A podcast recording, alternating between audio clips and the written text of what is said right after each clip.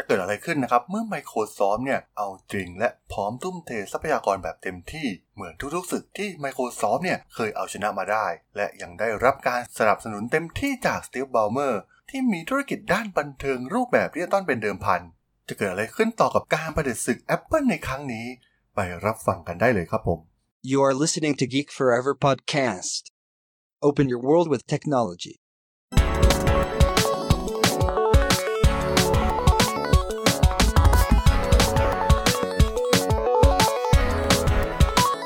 This is Geek Story.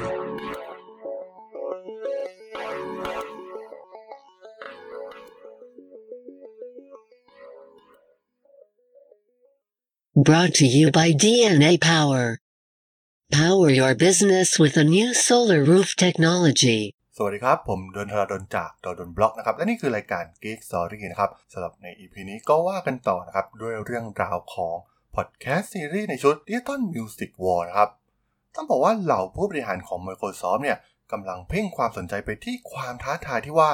จะทำอย่างไรเนี่ยให้ Microsoft กลับมาสู่การแข่งขันในธุรกิจเครื่องเล่นเพลงแบบดิจิตอลได้ แน่นอนว่าต้องเอาชนะ iPod รวมถึงบริการอย่าง iTunes และ Microsoft เนี่ยต้องไม่ย้อนรอยความผิดพลาดเดิมด้วย Play for Sure อีกอย่างแน่นอน ดังนั้นโปรเจกต์ที่มีชื่อว่าโปรเจกต์ Argo เนี่ยมันได้กลายเป็นชื่ออย่างเป็นทางการว่าเครื่องเล่นซูนและ Microsoft เนี่ยต้องการผูกตัวซูนเนี่ยกับ ความสำเร็จอื่น ๆ ที่บริษัทเคยได้มาอย่าง Xbox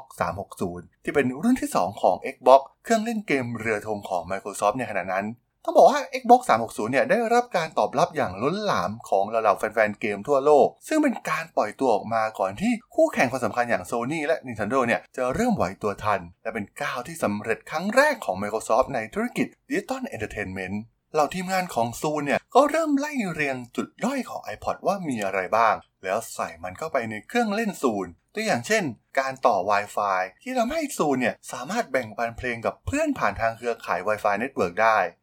และกลายเป็นเหล่าค่ายเพลงที่ต้องการเข้ามาร่วมแบ่งเคสส่วนนี้จาก Microsoft เนื่องจาก Apple นั้นแทบจะไม่แบ่งส่วนแบ่งการเก็บเข้าเครื่อง iPod ของพวกเขา เพราะส่วนใหญ่ลูกค้าจะนำเพลงไปเบิร์นจาก CD ลงมาที่ iPod เราผู้บริหารค่ายเพลงทั้ง Sony Warner Universal ค่ายเพลงยักษ์ใหญ่เนี่ยต้องการเรียกร้องค่าลิขสิทธิ์ 1 ดอลลาร์ ต่อเครื่องเล่นที่ขายได้ 1 เครื่อง และในที่สุด Microsoft ก็ตกลง และพวกเขาก็สามารถแก้แค้น Apple ได้ในที่สุด ชื่อของเครื่องเล่นศูนนั้นต้องการให้ไกลจาก Apple มากที่สุด เพราะ Apple เนี่ยขึ้นต้นด้วยตัว A ส่วนศูนย์นั้นขึ้นต้นด้วยตัว C แม้ข่าวจะรั่วไหลออกไป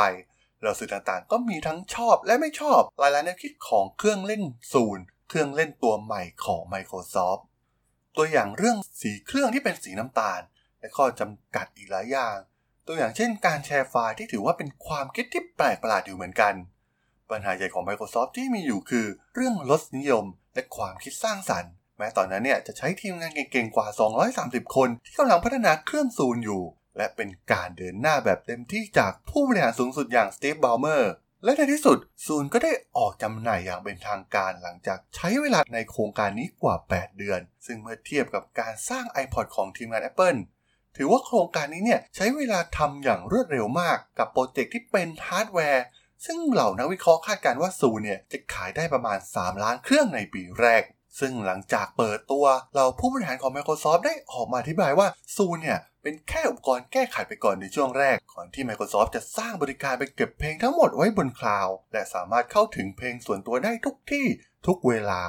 Zune จึงถูกมองเป็นอุปกรณ์แก้ขัดของอุปกรณ์ใหม่ที่กำลังจะเข้ามาในอนาคต ซึ่งจะมีประสิทธิภาพที่ดีกว่ามาก ความคาดหวังของสตีฟ b บ l เมอร์นั้น เป็นการรวมเอาเครื่อง Zune เข้ากับ Xbox 360 ซึ่งมักจะเป็นของเล่นในห้องนั่งเล่น ทั้งที่บ้าน รวมถึงที่ทำงาน และมีการเชื่อมต่อกับคลาวด์ผ่านทางออนไลน์ ซึ่งการตัดสินใจของ Microsoft ในการผลักดันเครื่องซูนและทิ้ง Pay for Sure ไว้เบื้องหลังนั้น ก็ทำให้เหล่าผู้ผลิตฮาร์ดแวร์เก่าๆ ที่ทำเครื่องเพื่อรองรับ Pay for Sure โกรธเป็นอย่างมาก ซึ่งแน่นอนว่า Zune เนี่ยได้กลายมาเป็นคู่แข่งโดยตรงของพวกเขาทันที หลังจากที่ Microsoft เนี่ยประกาศลอยแพ Play for Sure แต่ต้องบอกว่าในขณะนั้นเนี่ยร้านดนตรี iTunes ของ Apple นั้นสามารถที่จะขายเพลงไปได้มากกว่า 600 ล้านดอลลาร์ต่อไตรมาสเป็นที่เรียบร้อยแล้ว และการที่ซูนเนี่ยไม่ได้ใช้ Pay for Sure ทำให้เว็บไซต์ที่ใช้ซอฟต์แวร์ Play for Sure เนี่ยต้องทำการปิดตัวลงไป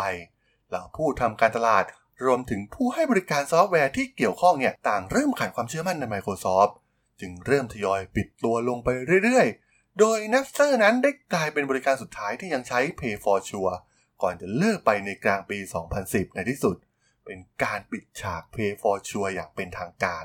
และบททดสอบครั้งสำคัญของเครื่องเล่นเพลงดิจิตอลตัวใหม่อย่างซูนที่จะเข้ามาแข่งขันกับ iPod ของ Apple ก็คือ เทศกาลคริสต์มาสในปี 2006 ซึ่งถือเป็นช่วงเวลาทำเงินของเหล่าสินค้าอุปโภคบริโภคของสหรัฐอเมริกา และซูนพร้อมที่จะเป็นของขวัญคริสต์มาสชิ้นสำคัญให้กับเหล่าผู้บริโภคทั้งหลายของประเทศอเมริกา ซึ่งต้องบอกว่าในคริสต์มาสปี 2006 ถือเป็นเทศกาลวันหยุดครั้งแรก ที่ Zune ผลิตภัณฑ์เครื่องเล่นดิจิตอลตัวใหม่ของ Microsoft หลังจากวางตลาดได้เพียงไม่นาน ซึ่งมันเป็นการเริ่มต้นเทศกาลที่ดีมากของ Zune เมื่อสามารถทำยอดขายได้เป็นอันดับ 2 ในการขายในสัปดาห์แรก ในตลาดค้าปลีกของอเมริกา แต่ตลาดค้าปลีกที่มีทั้ง Walmart รวมถึงร้านสินค้าอิเล็กทรอนิกส์ยักษ์ใหญ่อย่าง Best Buy ได้ช่วยผลักดันให้ Zune เนี่ยสามารถทำยอดขายได้สูงมาก แต่หากมองตลาดทั้งหมดจริง ๆ แล้วนั้น ไม่ได้รวมถึงร้าน Apple Store ของ Apple ซึ่งแน่นอนอยู่แล้วว่าขายแต่เพียงสินค้าของ Apple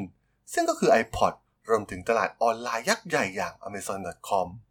เมื่อสำรวจจากตลาดรวมทั้งหมดของเครื่องเล่นเพลงแบบดิจิตอลจริง ๆ ซูนได้ส่วนแบ่งเพียงแค่ 13%เท่านั้น มื่อเทียบกับ iPod สามารถครองส่วนแบ่งการตลาดไปได้ถึง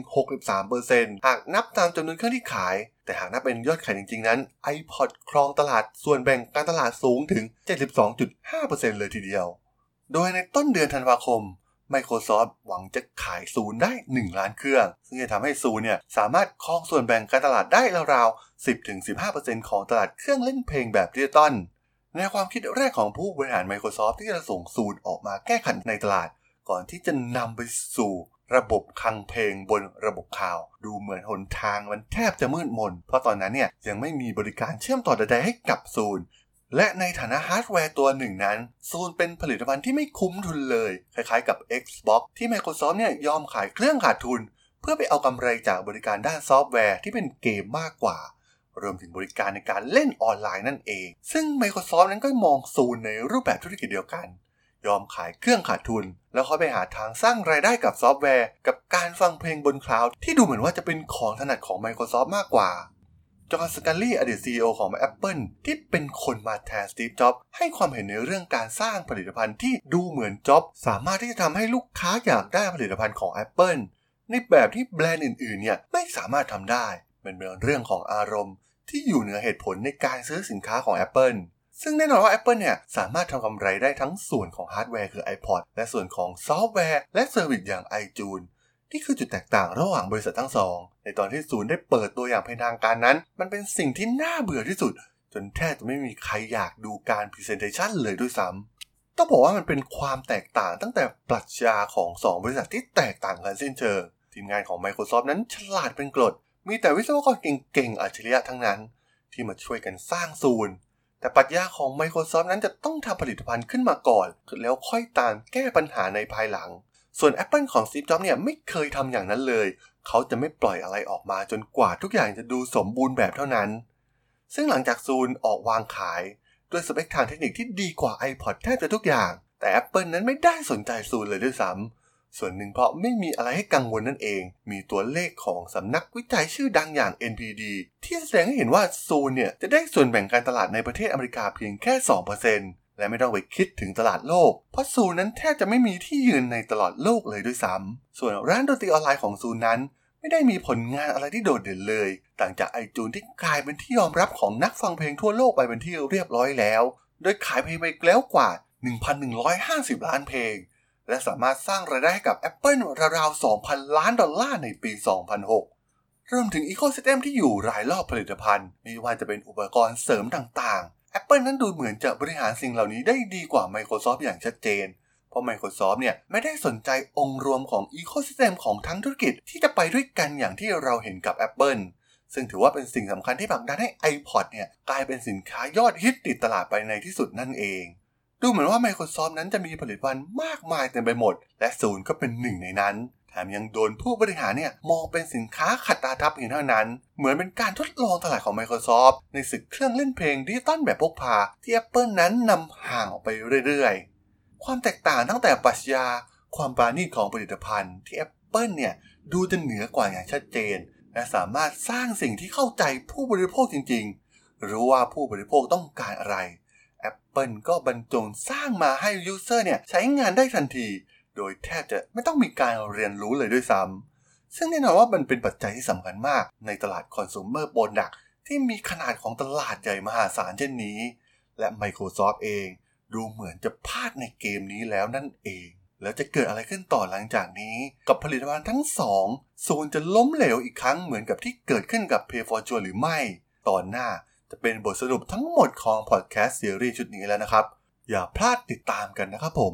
สำหรับพอดแคสต์ใน EP นี้สนับสนุนโดย DNA Power รับติดตั้งระบบโซลาเซลล์บนหลังคาบ้าน โรงงานอาคารพาณิชย์ และสิ่งปลูกสร้างทุกประเภท รับประกันแผงโซล่า20 ปี อินเวอร์เตอร์ 5 ปี ประกันการติดตั้ง 2 ปี คืนทุนภายใน 4 ปีครึ่ง สอบถามข้อมูลเพิ่มเติมโทร 086-600-3022 หรือสามารถดูรายละเอียดเพิ่มเติมได้ที่ description ของ podcast EP นี้ได้เลยนะครับผมสำหรับเรื่องราวดิจิตอลมิวสิกวอลใน EP นี้เนี่ยผมก็ต้องขอจบไว้เพียงเท่านี้ก่อนนะครับสำหรับเพื่อนๆที่สนใจก็สามารถติดตามกันต่อได้นะครับ ทางช่อง Geek Forever Podcast ตอนนี้ก็มีอยู่ในแพลตฟอร์มหลักทั้ง Podbean Apple Podcast Google Podcast Spotify YouTube แล้วก็จะมีการอัปโหลดลงแพลตฟอร์ม Blockdit ในทุกๆ ตอนอยู่แล้วด้วยนะครับ ยังไงก็ฝากกด Follow ฝากกด Subscribe กันด้วยนะครับ แล้วก็ยังมีช่องทางหนึ่งในส่วนของ Line แอดที่ t h a l a d o n t h a r a d h o l สามารถแอดเข้ามาพูดคุยกันได้นะครับ ผมก็จะส่งสาระดีๆพอดแคสต์ที่ดีให้ท่านเป็นประจำอยู่แล้วด้วยนะครับ ถ้าอย่างไรก็ฝากติดตามทางช่องทางต่างๆกันด้วยนะครับ สำหรับใน EP นี้เนี่ยผมก็ต้องขอลากันไปก่อนนะครับ เจอกันใหม่ใน EP หน้านะครับผม สวัสดีครับ